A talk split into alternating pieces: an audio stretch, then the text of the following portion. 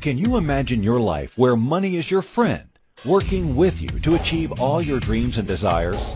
If you struggle seeing money as your friend, then join Kathy Cook Noble, financial advisor and educator on understanding how your money can work for you. It is possible. Now, here is Financially Speaking with Kathy Cook Noble.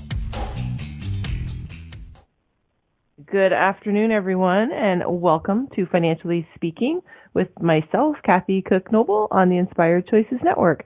And we are here every week to break down some cool and fascinating and confusing and complicated and frustrating financial terms that people come across all the time and they ask me about in my my daily life as my regular identity as a financial advisor and a bookkeeper but uh, I do get a lot of questions about just the standard everyday stuff like I I I know most people when they ask me questions about the investment side of things and insurance side of things, that that's the part that confuses them a lot um, because they make it complicated. Let's be honest. People in my industry make things uh, a little bit too complicated, more than they should, because uh, they use a lot of math and um, uh, formulas and charts and graphs and I mean they're awful pretty to look at but sometimes they're not that easy to read. So what we do is we break them down and say okay what do we actually need to know and understand to understand our own stuff so that's what we do here. And anyone that has questions or confusions that they would like cleared up and answered, we always encourage you to write in, join us, um, email, phone, whatever your communication preference is, Facebook, um, all those great things. Join us at the Inspired Choices Network and ask us questions. And not just on uh, financially speaking, of course, if it's a financially speaking question, I'm the one that can answer it or I'm the one that will attempt to answer it. But if it's any other questions, then uh, the other hosts that we have a multiple number of fantastic hosts here to cover off all the other parts of your life and the things that you will encounter that you need some help with. So reach out to them too and join them in the chat room live on their shows or join them, uh, join the podcast. We're over 50 platforms around the world. So there's really no excuse. You can't miss us. We're, we're out there. And if you're miss, if, but if we're missing something, like we're missing a particular topic that we need to have, or we're missing a particular show that you'd like to hear, and you're the one that has that skill, then you know the answer to that is you get a hold of Christine, our our owner of the of the the network, and you talk to her about a show of your own because that would be super cool to share your gifts with the world as well. So that's who we are and what we do. And today I, I'm I finally broke down. So I get I get questions all the time. So if you're listening from Canada and the United States and different parts of the world where cannabis and legalized marijuana has been a very, very popular conversation over the last few years. Uh, it was a huge impact on the election here in Canada federally as uh, that was what our federal leader promised to legalize, which he did uh, across Canada. Uh, it was quite a conversation. It's still quite a conversation. It's still, it's more than just from my perspective, where I look at it from a uh, an economics question or a financial question. A lot of people still look at it as a morals question and an ethics question and uh, legal responsibility question, and and there's all kinds of things that formulate. But I do have to say, from the financial side of things, it's pretty exciting when you see an industry come on board for the very first time because that doesn't happen a lot. You don't see industries come on board necessarily. Like you see new company like but this is a whole new industry that that's been opened up. Not it's it's opened up. It's here, and in Canada it's legal. It's legal in more probably more countries than you can imagine. I'll just give you a list of them, and I'll do it alphabetically just so it's easier for everyone to follow. But there's a, a lot of countries that legalize the medical use of cannabis, and those countries are Argentina, Australia, of course, like I mentioned, Chile, Colombia, Croatia, Cyprus, Germany, Greece, uh, Israel, Italy, Jamaica, Lithuania, Luxembourg, uh, North Macedonia, Norway, the Netherlands, New Zealand, Peru, Portugal, Poland, Switzerland, and Thailand. So those are all countries that have legalized the medical use of cannabis. Now, there are in the United States um, 33 states as well as the District of Columbia that has legalized the medical use of cannabis. But at a federal level, it is not legalized. So the ones I'm talking about have legalized, when I say the countries, that's across the board federally. So here in Canada, we are 100% legal across the country because the federal government legalized it. In the United States, the individual states have legalized it, so it hasn't become a federal mandate yet. Um, and the difference with that is, is it doesn't maybe sound like much, but it's actually quite substantial because if you are legalized in one of the 33 states or the District of Columbia, then that's fine. But if you transport that to one of the states um, that is not legalized or has not recognized legal cannabis, then you are now dealing in an illegal substance. So these are some of the things we're going to talk about today. We're going to talk about uh, legal cannabis in a few different ways. We're even going to talk about it in, from my perspective, what does that mean for you for insurability? Because this is one of the areas that uh, it's it's so funny because you know the game, you know when you have dominoes. I don't know if kids play that now, but when we were young, you always had those dominoes. And people talk about the domino effect, and that's when you line them all up and then you tap, tap the first one, and then they all fall down in this cool pattern. If you do it right, sometimes you got to do it a couple times, but or it only goes halfway. But the point is, the domino effect means you knock one down and more than one follows or is affected by that impact. So cannabis has had the same effect. So what's happened is the, and I'll tell you from a Canadian point of view, uh, what happened was there's a lot of lobbying, a lot of research, a lot of discussions, a lot of arguments, a lot of uh, yelling and screaming and swearing, I'm sure, that uh, took place to finally get uh, somebody uh, in power, they're running for power to say we want this to be legal, and they accepted that yes, we're going to we're going to promote that and push for it. And that's what happened. So federally here, the prime minister said that was part of his mandate to be elected, and and like it or not, that affected how some people voted because people who were very pro legalization voted for it, of course, voted for him and the party, and people who were against it, uh, I presume, voted against him and the party. So, like any other political election, that you know what's happening in the United States, the main topic is not legalized cannabis, but I would I would uh, throw out my suggestion is it's all about taxes on the wealthy. That seems to be the main topic that the candidates are talking about, and that's what they're making as a big platform for their election. So here, when we had the cannabis, it was a big platform for the election. And what happened? What happens is they vote to say yes, we were going to vote in, and then they get it legalized. That doesn't mean overnight it became just because they got elected that it was legal to use cannabis. It started out as medical. Remember, I used the word medical, uh, medical use of cannabis when I named those countries because medically it was approved first. Now, you've probably heard on the news or you've heard rumors or whatever that Canada has it legal for recreational, and that is also true. So it became recreationally legal after much later after the medical uh, legalization. Now, what's happened just recently is legalization of edibles. So there's a progression that happens all the time, especially when you have a new industry come on, uh, because you're you're really dealing in new new territory. So you're very careful, or at least you should be very careful on how you roll things out because it's like a domino effect. One thing happens, it's going to affect something else, it's going to affect something else, and so on and so on. So that is an important thing, distinction to understand, the medical versus the recreational. So medical is it's prescribed by a medical practitioner, typically your doctor, to say for medical reasons, um, typically pain relief, cancer patients, um, uh, Parkinson's patients. They found a lot of work where it helps calm the tremors. They found work with um, kids that have uh, ADHD that they've used it on. Now, does that mean when I say cannabis that people are going to be stoned? That's the question you get. And the answer is no. There are, there's, like I said, it's fascinating and there's so many parts to it because, and I am no medical expert by any stretch. I only look at it from a financial point of view and I find it fascinating because of all the different aspects of it where they talk about the THC being extracted for the cannabinoids and the creams and the the oils and the ointments and all the stuff that doesn't give you that hallucinogenic part of it. Um, and then there's the recreational side, which obviously they're looking for the hallucinogenic part of it. So it's fascinating, right? It's not whether you whether you agree with it or not. It's fascinating. And from a financial point of view, there's a lot of people that I would get questions about certain stocks. Now, I'm not. I, I will give you full disclosure right now. I don't trade stocks for individuals. That's not part of my practice.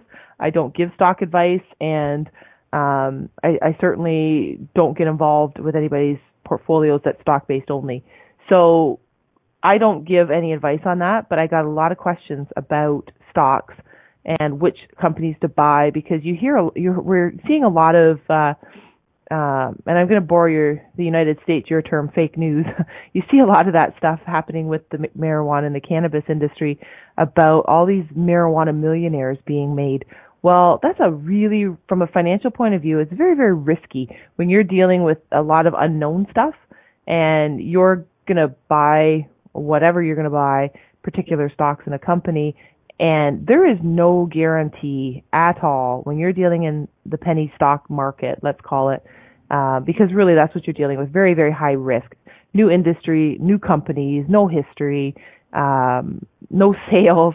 Because you have to remember when we legalized it here in Canada, uh, there's no sales. It just it becomes legal. Now you start as a business, and then all the rules come into play. And the government was controlling supply, and the demand was higher than supply, and they ran out, which caused problems for businesses because they have these people hired, and they have all this R and D going on, and then they had to have all the money up front because they needed to have their facilities uh, with top-notch security, and they had to have it um, on how the the plants are going to be um, harvested and grown. So you have this whole uh, uh, agricultural perspective from it on on how to grow them. So it's it's fa- it's fascinating, but it's a lot of money and it was a lot of work to get to the point to be ready for products to be ready for sale. So in that respect, it was very very risky for people to be buying these stocks. So yeah, I'm sure there was a lot of people out there that made a lot of money off it, but I'm sure there was more people out there that didn't. And this is why uh, I wanted to talk today about the legal part of cannabis because this isn't it's not a case where you I'm not saying you can't make money on it. I'm sure you can make money anywhere, but I'm not saying that this is the place where you should go and put all your money in and roll the dice because uh it, you really are gambling to to an extent with this industry still. There's not a lot of history yet. There's still unfolding a lot of the rules here. Uh, when it first came out, there was a lottery system, and everybody had to pay a, a fee to enter the lottery so that and they had thousands of people enter this lottery to get 25 licenses that were drawn and then another 25 licenses later in the year so you're not necessarily um I've got a business set up and I'm going to go out and just do it there's a lot of legal pieces that are moving all the time with it and the reason I tell people this and the reason I wanted to bring it up when we talk about legal cannabis is because it's also the same with other industries not just cannabis when you have a government regulated industry, and if you think about it, um, lottery tickets, cigarettes, alcohol are, are heavily regulated in um, Canada. I know there's a little bit less or a little bit more flexibility in the United States, but uh, they're still heavily regulated, and and ours are extremely heavily regulated here uh, to the point where they're actually corporate crown corporations for the lottery and and uh, the liquor. So uh, my point is that when you have a lot of legal surroundings, uh, it makes things a little bit harder because there's a lot more rules that you have to follow, not just your business plan. It's easy in a way to just put a business plan together and say, you know, I want to make widgets and I'm going to sell them, and I think I'm going to sell them online, or I'm going to sell them in a store, or I'm going to sell them at craft shows, or I'm going to sell them at trade shows, or I'm going to sell them to manuf- I'm going to be the manufacturer, sell them to retail outlets, um, whatever the case is. That's your that's your business plan. Then you add in an element like now we've got legal cannabis. Okay, I'm going to open up a store. Well, no, you're not. You have to have a license for it. And how are you going to supply them? Well, you have to follow the proper chain on who's a licensed supplier and how much you sell. Well, that's not based on the demand. Well, it will be eventually, but right now it's not based on demand. It's based on how much you're allowed to sell because of your license or because of the supplier's license. So there's a much higher demand than there was supply and that was part of the problems with um, some of the companies.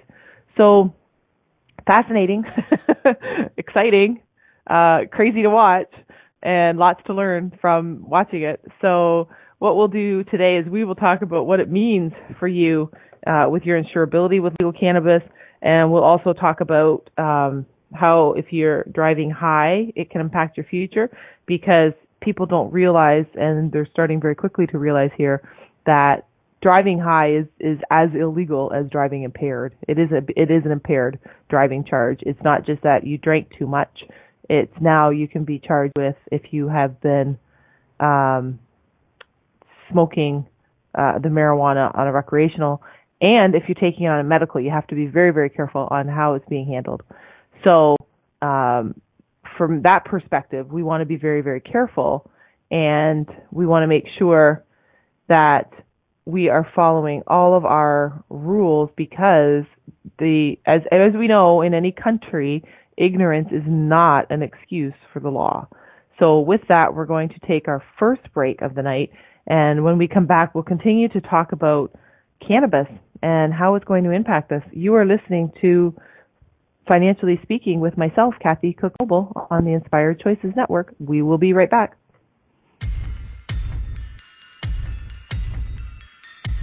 Too many of us get caught up in the unreal lives of reality television and complete to acquire stuff, which is setting us up to accumulate lots of debt. We're scared, confused, and don't know who to talk to.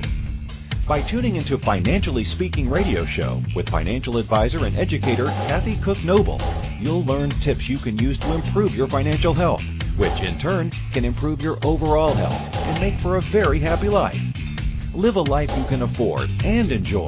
It is possible.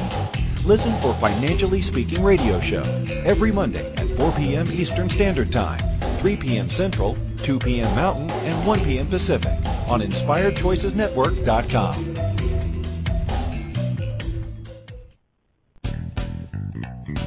Are you a subject matter expert? Are you here to share your expertise with an audience waiting to hear from you in only the way you can deliver? Are you ready to have your voice amplified across the airwaves? Inspired Choices Network has a global radio platform streaming to millions of people across the world.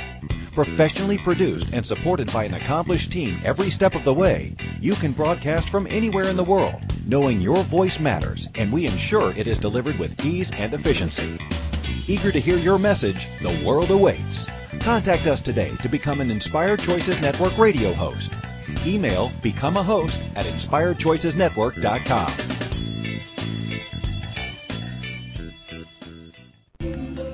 This is Financially Speaking Radio Show with financial advisor and educator Kathy Cook Noble. To participate in the program, call in the U.S. 815-880-8255 Canada 613-800-8736 or Skype us at Inspired Choices Network. You can also make the choice to ask or comment by email by sending to Kathy at bookkeepplus.ca. Now back to the program.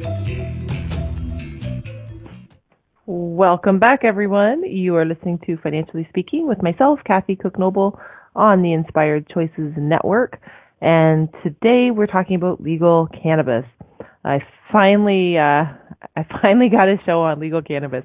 I've been asked about the cannabis industry so many times in the last couple of years, uh, but especially this last year now that uh, there's, I guess, more acceptance of it in Canada because it's been here for a few years now.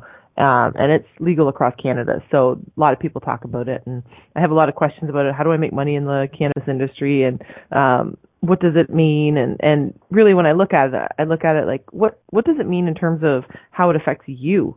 So when i started looking at it i thought well let's talk about what is cannabis and what it, what exactly is it and what does it do?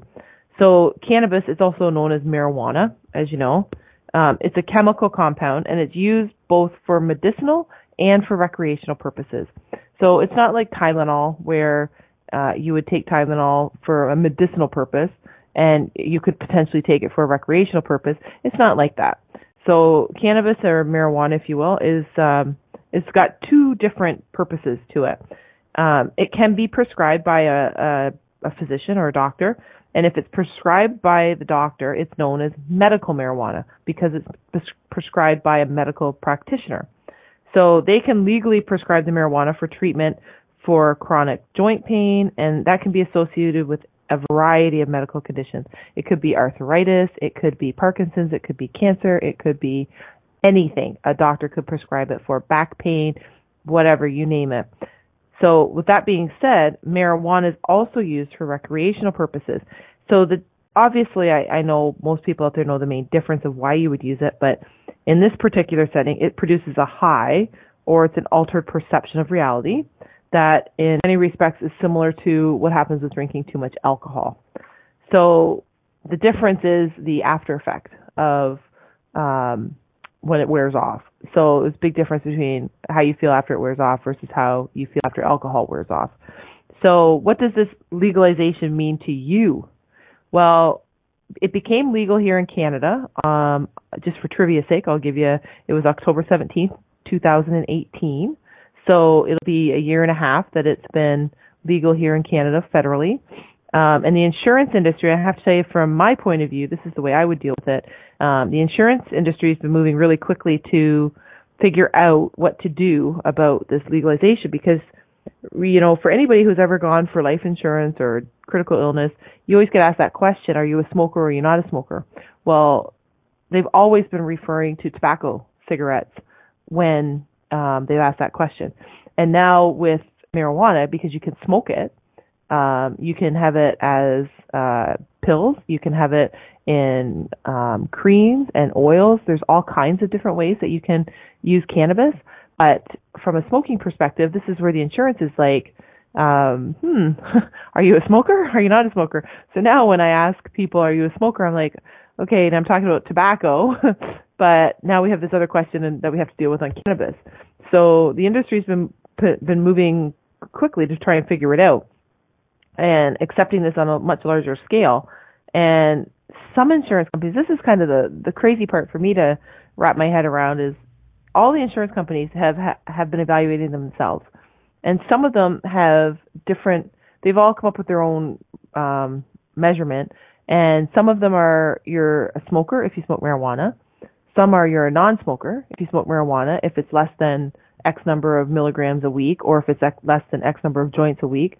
So there's all these other questions that go with it. And you think wow like uh, one joint does not equal so many milligrams there's no hard and fast rule about what that equals. Or are you are you a cannabis user if you use an edible? Or if you vape it? Or it's just there's so many and vaping is a whole new world too as far as smoking. It's part but it is part of a, an already existing industry. So anyway it's been very fascinating. And since they found evidence that moderate recreational use of marijuana does not harm the health of consumers it's not likely to affect longevity which is a factor that all the insurance companies consider when assessing risk so I don't know if ever you've caught any of my shows on insurance, you'll know that I've mentioned how they assess risk is uh, they have these actuaries who are math geniuses with all these fancy calculations to tell us how much risk you are for your length of time for living. And what they do is they say based on this, you're either rated or you're not rated or what however they go about all their calculations. And at the end of the day, this is what your premium is going to be, and that's what that's what it's used for, based on your age, your health, your history, um, your longevity expectation. Then this is how much we're going to charge on your premium. Well, cannabis now gets mixed into that formula. So what they've been doing as actuaries and math people, they just want to say, hey, what's it going to look like from a risk perspective? Because that's what an insurance company is about. They're all about controlling risk. And really, on a side note, that's what insurance is, right? That's all you're doing when you buy insurance is you are buying risk protection. So if you have car insurance, then your protection is on the fact that if you get in an accident, then the risk of you getting hurt or writing your vehicle off, you're going to have something to fall back on to replace that for you or assist in that way. So it's all about risk. Insurance is another word for risk control, controlling risk. So what the insurance companies have done is they said, okay, well, medical marijuana is legal in Canada um, since about 2000, but uh, recreational became, I told you, in 2018. The recreational cannabis has had a much stronger stigma attached to it since it became illegal in 1923. So, just a little bit of history for you, which I found very fascinating. That uh, marijuana wasn't always illegal, and it wasn't always on the act to prohibit the improper use of opium and other drugs, which is the name of the legislation. And it was there in 1923. And then now it's become legal again. And that whole part of the history I found fascinating when you read about it. It was a big marketing job with big pharmaceuticals and and however much you believe of it, but uh, it was it's pretty fascinating when you see how how uh, marketing, which I think is always an exciting part in work because marketing gets people to do things that you want them to do if you present it in the way that you want they want to receive it. But now that it's legal in Canada, it's important to know what it means for insurance and for your prospects as in getting insurance because I've also said before having life insurance is actually a privilege. It's not a right. Like there's nothing that says you have a right to have life insurance. No. You have a you have a right to go and have a conversation with somebody and get evaluated to see if you qualify. But when you have to qualify for something, same with get a driver's license. You have to qualify for getting a driver's license by getting your beginner's permit and then by writing a test and then by doing a a practical test and getting somebody to assess you and pass and say you can do it. So that is your privilege. So life insurance is a privilege to get. And when you start to think of it like that, you realize that there are real distinct possibilities that you might not get it because they're not uh, required to give it to you. So if you're thinking, uh, oh, I'm just going to go and get life insurance, and then somebody says, well, actually, no company's going to insure you, that might upset you or it might make you mad, but there's nothing you can do about it because it's not a, it's not your right to have it. So that's why I always say, you know, get it young, make it part of your plan, uh, evaluate it every year, make sure it's right for you, make sure that your situations and circumstances are still in line with it. But we're talking about cannabis. So getting back to the cannabis stuff. So if um, if you're a recreational marijuana user, you may be offered a non-smoker rate on your insurance premiums. So if you smoke marijuana, you still might be considered a non-smoker. So I'll just give you an example. Most insurance companies want to make sure that you have not consumed any tobacco product or smoked e-cigarettes or any tobacco whatsoever in the last 12 months before they offer you this rate. So you could be a cannabis, a marijuana smoker and be a non-smoker and somebody who hasn't smoked cigarettes in 11 months and 10 days is still a smoker. So it's a full 12 months of zero tobacco to be considered a non-smoker. So that's kind of substantial when you think about it.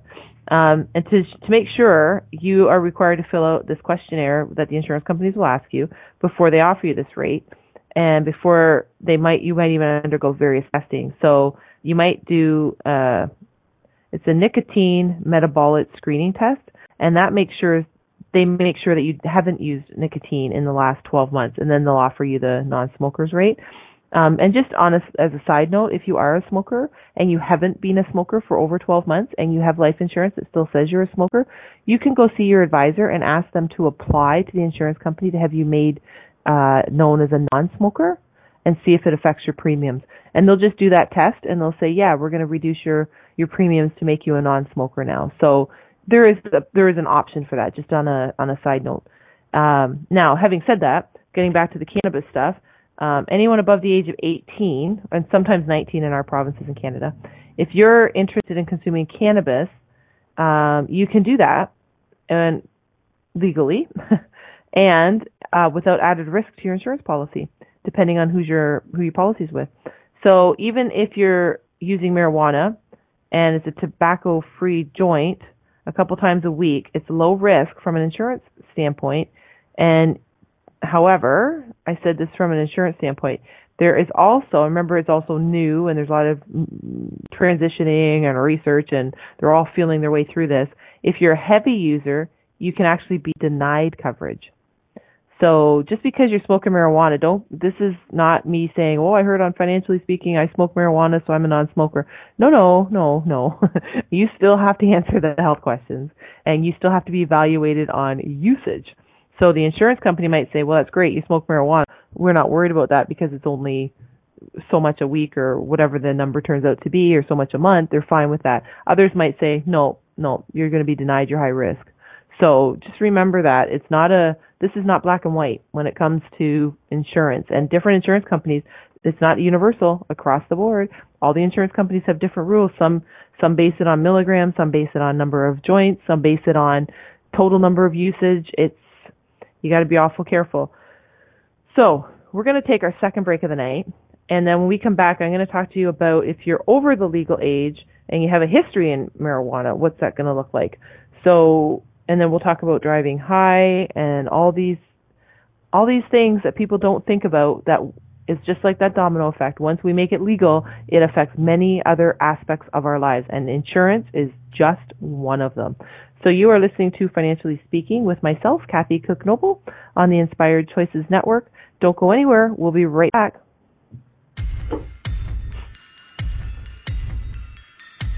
Too many of us get caught up in the unreal lives of reality television and complete to acquire stuff, which is setting us up to accumulate lots of debt. We're scared, confused, and don't know who to talk to. By tuning into Financially Speaking radio show with financial advisor and educator Kathy Cook Noble, you'll learn tips you can use to improve your financial health, which in turn can improve your overall health and make for a very happy life. Live a life you can afford and enjoy. It is possible. Listen for Financially Speaking radio show every Monday at 4 p.m. Eastern Standard Time, 3 p.m. Central, 2 p.m. Mountain, and 1 p.m. Pacific on InspiredChoicesNetwork.com. Money is complicated, right? Actually, no, it's not. You don't have to be a trader on Wall Street to get a handle on your money. TV shows often instill fear to keep you believing you can't understand it or do anything yourself.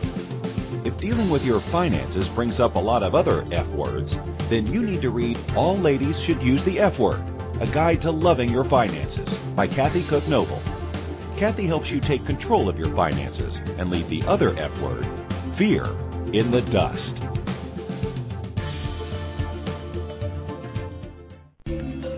This is Financially Speaking Radio Show with financial advisor and educator Kathy Cook Noble.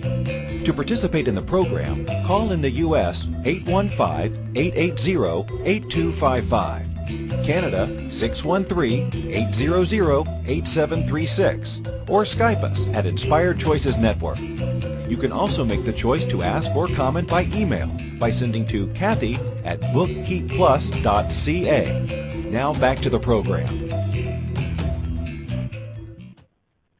Welcome back, everyone. You are listening to Financially Speaking with myself, Kathy Cook Noble, on the Inspired Choices Network. And today we are finally talking about cannabis. And you think, why? Why are we talking about cannabis on a financial show? because it can have an impact, not just because of buying it, it can have an impact on uh, all kinds of aspects of your life. But one of the areas it does definitely have an impact that we didn't talk about is right out of your wallet. So, how do you know where to spend your money? So, like I mentioned, um, it's legal in a lot of countries um, federally. Not in the United States. It's only legal in the United States and some states, but across Canada it's legal. So we've we've legalized it federally, both for recreational and medicinal purposes. And um, we talked about the legalization, what that means. So it has an impact on your insurance. So before we went to break, I was just going to go through some of the information on what could happen with the marijuana and what it, how it can affect you. So let's say you're over the legal age. Now in Canada, it is federally legal, but it's provincially implemented as far as ages and um, like alcohol how, and buying lo- lottery tickets. So you have to be a certain age in Canada. You have to be ni- in Ontario. You have to be 19 to buy alcohol. So they made cannabis the same. So you have to be 19 in Canada. Now some other provinces are 18.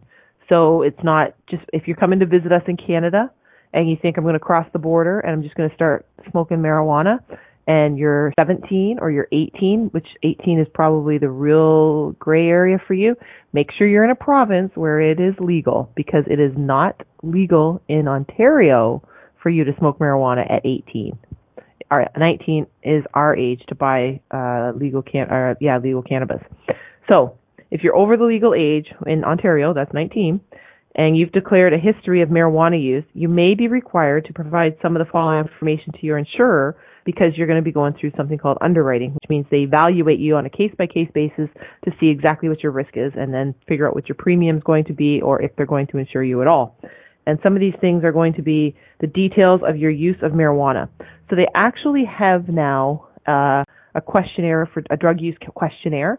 So when you answer this question, and I've seen it, I've done it, like I've uh, given it to clients, and uh, it's a drug use questionnaire that you have to fill out. It asks you all the questions about why you use it, um, if it's medicinal, recreational, um, how much you use, how often you use it, all those kind of things, how long you've been using it, all that kind of stuff. So you're going to give all the details of your use of marijuana. You're going to use give them your current occupation to see if you're higher risk. That's part of all their risk assessment. A detail of a criminal activity if it's applicable, your driving record, and your employment record. And this information helps the insurance company to decide what the risk of insuring you will be based on your past and current use of marijuana. And then that's how they figure it out. So let me give you an example for Ontario because they're all different. Um, every province, so we in Canada we have provinces and territories, and there's a varying rules about marijuana its use. So just because you know, and I've told you, and you've heard it on the news, and you know it's federally legal across in Canada, that doesn't mean all the rules are the same in every province. So if you're going to come to Canada, you're going to move from province to province and visit, you know, you might start in Ontario and then you're going to go to Vancouver or you might end up in Nova Scotia or wherever you're going to visit. Make sure you know the rules if cannabis is part of your vacation plans. Um, so you can, and, and by the way, if you're going to need to look up these rules, then you just go to ontario.ca and that tells you whichever click on the province you're going to visit or the territory and it'll tell you. So the Ontario government has the rules in place to keep cannabis out of the hands of children and youth and to keep our roads safe and combat the illegal market. That's what their mandate is. That's what they say. So they have tightly regulated private retail model for cannabis. Like I mentioned, it's not just, oh, you open up a store. There you go. Put a sign out front. Doesn't work. So you have to be 19 in Canada and sorry, in Ontario to possess and grow recreational cannabis. So you can't just get somebody to buy it illegally for you. you. To possess and grow recreational cannabis, you have to be 19. And you can, they have a youth cannabis diversion program, which is an online program to prevent, uh, for education and prevention for youth between the age of 12 and 18. And this is for you to understand what the law is, and especially if you come in conflict, conflict with it, which you don't want to do. Uh, now, where can you use it? You can't just light up anywhere in Ontario. So remember, domino effect, we implement this new legal um, industry completely, and how is it going to affect other other things? Well, it affects your driving, it affects your insurability, it affects your work, where where and when and how you can use it with um, with your work. It affects where and when and how you can use it in a public place. So there's all kinds of um, domino effects. So where you can smoke and vape cannabis. So this is for can- private residents. It does not include residents that are also workplaces. So things like a long-term care or retirement home. So if you're in one of those places, that is not included. Many outdoor public places like sidewalks and parks, uh, where these are places where you can. You can use in designated smoking guest rooms in hotels, motels, and inns. Uh, residential vehicles and boats that meet certain criteria. So, for example, if you have permanent sleeping accommodations and cooking facilities, and you're anchored or parked any scientific research and testing facility if the cannabis use is for scientific research and testing purposes. Uh, controlled areas and long-term care homes, certain retirement homes, residential hospices, provincially funded supportive houses, or designated psychiatric facility or veterans facilities. So there's additional restrictions on smoking and vaping that may exist in municipal bylaws. So it's not just about knowing the province or the state, it's about knowing the municipal rules too. It might be lease agreements and the policies of employers and property owners. So I'm reading this right off the Ontario site just so you know so that everybody can get the same information if you need it. And where you cannot smoke or vape cannabis. So you cannot indoors, you cannot smoke or vape cannabis in an indoor common area in condos, apartment buildings, universities or college residences uh, enclosed public places and enclosed workspaces and non-designated guest rooms in hotels, motels, and inns. So this isn't just a I've gone off to school and I can light up in my residence room. No, you can't. Uh, you cannot vape or smoke cannabis in schools and places where children gather. So you cannot at a school, a school playground, and all public areas within 20 meters of the grounds, on children's playgrounds and public areas within 20 meters of a playground, in a child care center or where an early years program is provided, and in places where home child care is provided, even if the children aren't present. So these are important rules to keep you out of trouble. This was, like I said, domino effect. It affects laws in all kinds of different areas and how the program is going to work. So hospitals, hospices, home cares, and other facilities, you cannot, cannot use within nine meters from the entrance or exit of a hospice, a public or private one, a psychiatric facility, long-term care facility, um, independent health facilities. You cannot use on an outdoor grounds of hospitals, public or private, or a psychiatric facility. And you cannot use in non-controlled areas in long-term care homes, certain retirement homes, provincially funded supported houses, housing, designated psychiatric or veterans facilities, and residential hospices. You cannot smoke or vape in a publicly owned sport field, not including golf courses, uh, nearby spectator areas, and public areas within 20 meters of these areas. You cannot consume cannabis, smoking, vaping, or eating, because we have edibles now, remember, in a vehicle or boat that is being driven or will be driven. And you cannot in uh, smoke or vape cannabis in other outdoor areas like restaurants and on bar patios and public areas within nine meters of a patio and outdoor grounds, grounds of specified Ontario government office buildings. Uh, you can't use it in reserved seating areas at outdoor sports and entertainment locations. You can't use it on grounds of community recreational facilities and public areas within 20 meters of those grounds. And you can't use it in sheltered outdoor areas with a roof and more than two walls which are public or employees frequent or are invited to, for example, a bus shelter. So, when I say, how does this affect you legally? Well, it, it affects you a lot. Now, if you're wondering, well, shoot, how much can you use? Let me tell you. So, you're able to have a maximum of 30 grams, which is about one ounce of dried cannabis or an equivalent in public at any time assuming you're of legal age, don't forget.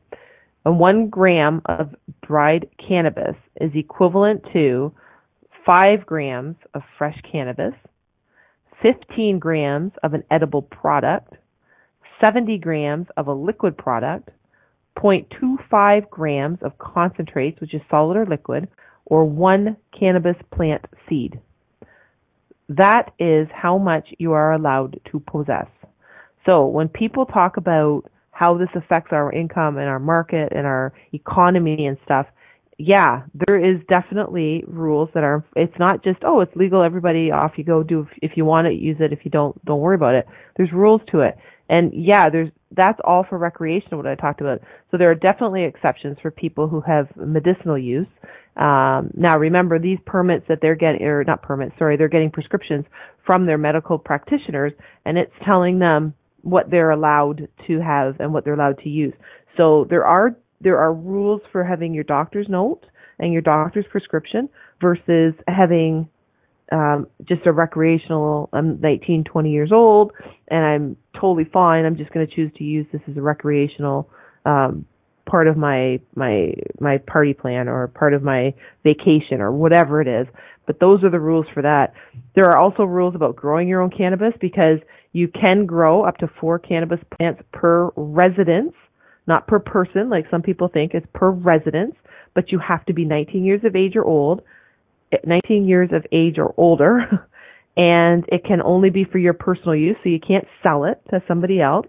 You can't use it for, you can't grow it for yourself in your residence and then give it to somebody else or manufacture it for somebody else because that's essentially what you'd be doing. Um, if the starting material was purchased from an Ontario cannabis store or an authorized retailer, then you can grow it. So, and if it's not forbidden in your lease agreement or your condo rules. So it's not just about something that simple. And you can't just go out on an illegal and say, oh, I've got I've got my four cannabis plants, but you bought them on the black market, so they're still illegal. You have to buy them from a registered, uh, legal Ontario cannabis store. So that's just Ontario. So for those of anybody out there that's coming to visit Canada, it's a great country, and I know some a lot of people think it's kind of fascinating and a little bit cool that we legalize cannabis. There's a lot of stuff to know about it. So um, like I mentioned before, ignorance is not an excuse of the law. It's all on the website. It's all on the, the Ontario government website. It's easy access. It's easy to know about the difference between Ontario and Quebec or Vancouver if you're going to go visit BC there's a you got to make sure you know the rules. It's the same with driving. You got to know the rules for driving. You got to know the rules for alcohol consumption. No different with the cannabis. So we're up to our our last break of the night, and when we come back, we're just going to wrap it up and our conversation about how this can impact us if we are are not following the rules with cannabis. So don't go anywhere. You are listening to Financially Speaking with myself, Kathy Cook Noble, on the Inspired Choices Network. And tonight it's all about cannabis. We'll be right back.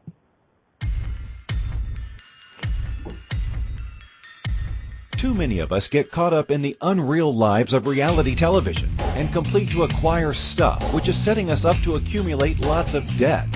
We're scared, confused, and don't know who to talk to.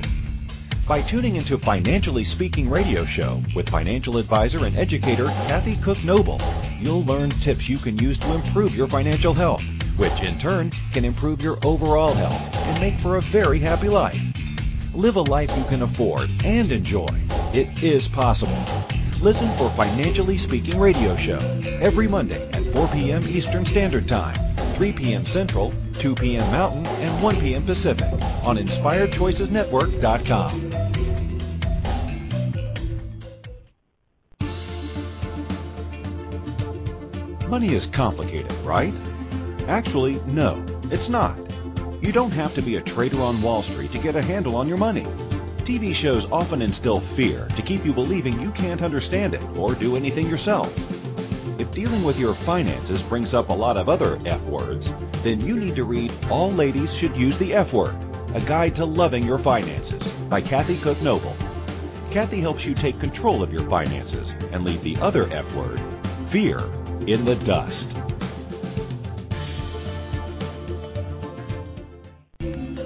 This is Financially Speaking Radio Show with financial advisor and educator Kathy Cook Noble. To participate in the program, call in the U.S. 815-880-8255, Canada 613-800-8736, or Skype us at Inspired Choices Network. You can also make the choice to ask or comment by email by sending to Kathy at bookkeepplus.ca. Now back to the program.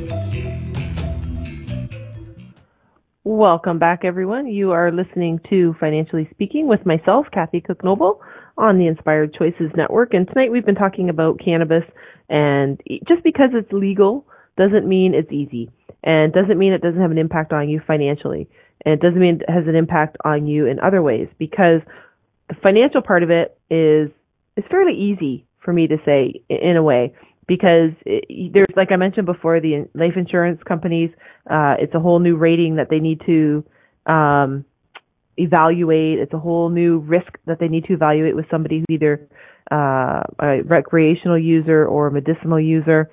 Um, and if it's a medicinal user, it's prescribed by a doctor or medical practitioner. And the other part of it, though, is people forget is driving high. And it's the same as driving under the influence of alcohol. So there's been a lot of publicity, a lot of debate, no shortage of controversy, that's for sure, just like there was no shortage of controversy when it became legal. Um, but, and I'm talking recreationally, it became legal in October 2018, like I mentioned. It became legal medicinally in 2000. But Canadian uh, legislators they're they were quick to get the update on the impaired driving regulations in December 2018. So two months after it was legal recreationally, it became changed in the legislation regarding driving. So there's a whole new category of cannabis impairment laws in Ontario. So do they affect your life insurance? Yeah, they can. So these changes, even though they're still new, we're just starting to see and understand the effects that the legislation has on life insurance.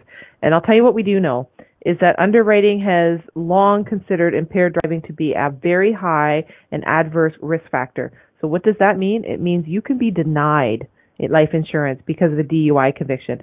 And driving under the influence does not say alcohol. It's under the influence of, it could be alcohol, it could be cannabis now, um, it could be other drugs that alter your perspective and your perception for driving.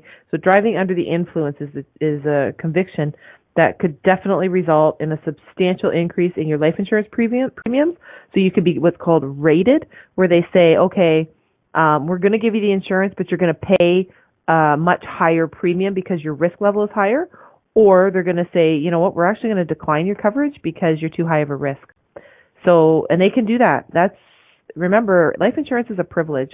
I, I'm 100% convinced of that. Um, so cannabis, we know it as pot or weed or marijuana, whatever you want to call it.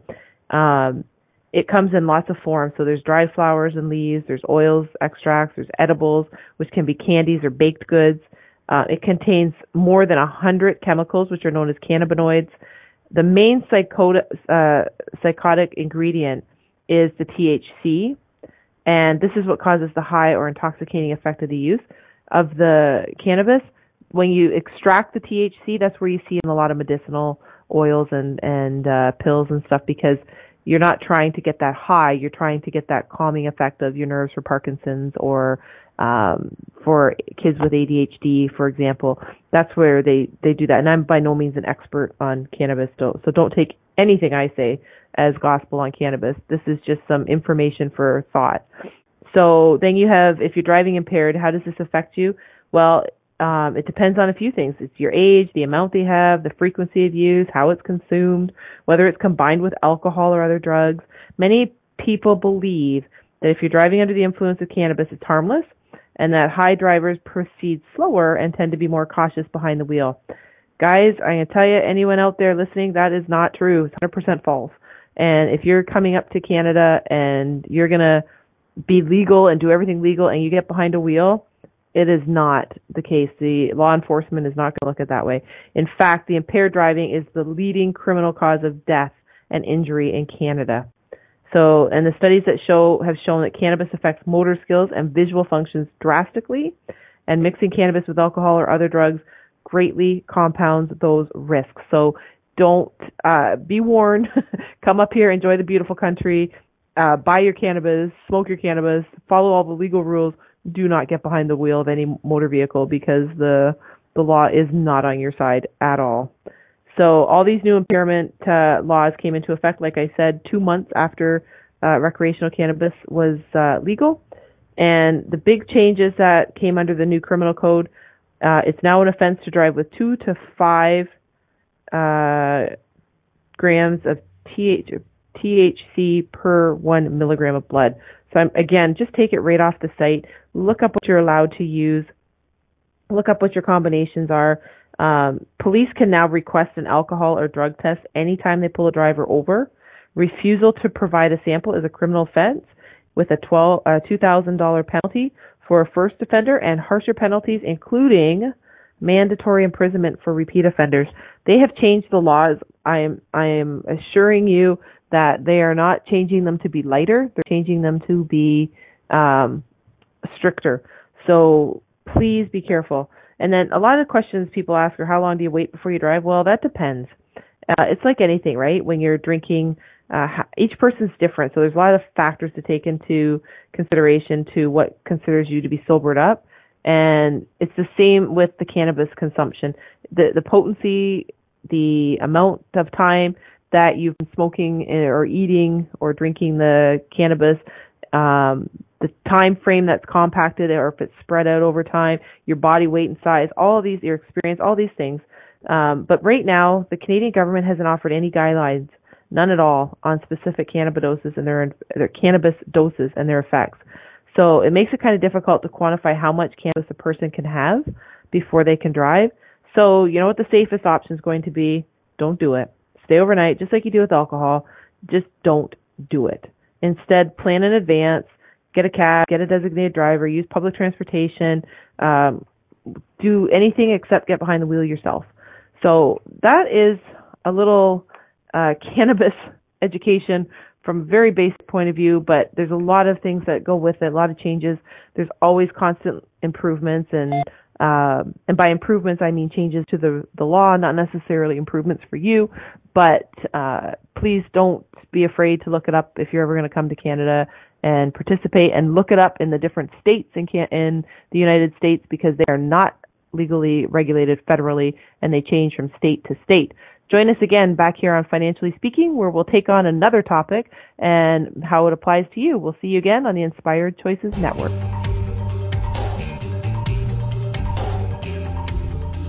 Thank you for choosing to listen to Financially Speaking Radio Show. Kathy Cook Noble will return next Monday at 4 p.m. Eastern Standard Time, 3 p.m. Central, 2 p.m. Mountain, and 1 p.m. Pacific on InspiredChoicesNetwork.com. We hope you'll join us. Until then, have the best week of your life by making the choices that bring you all that you desire.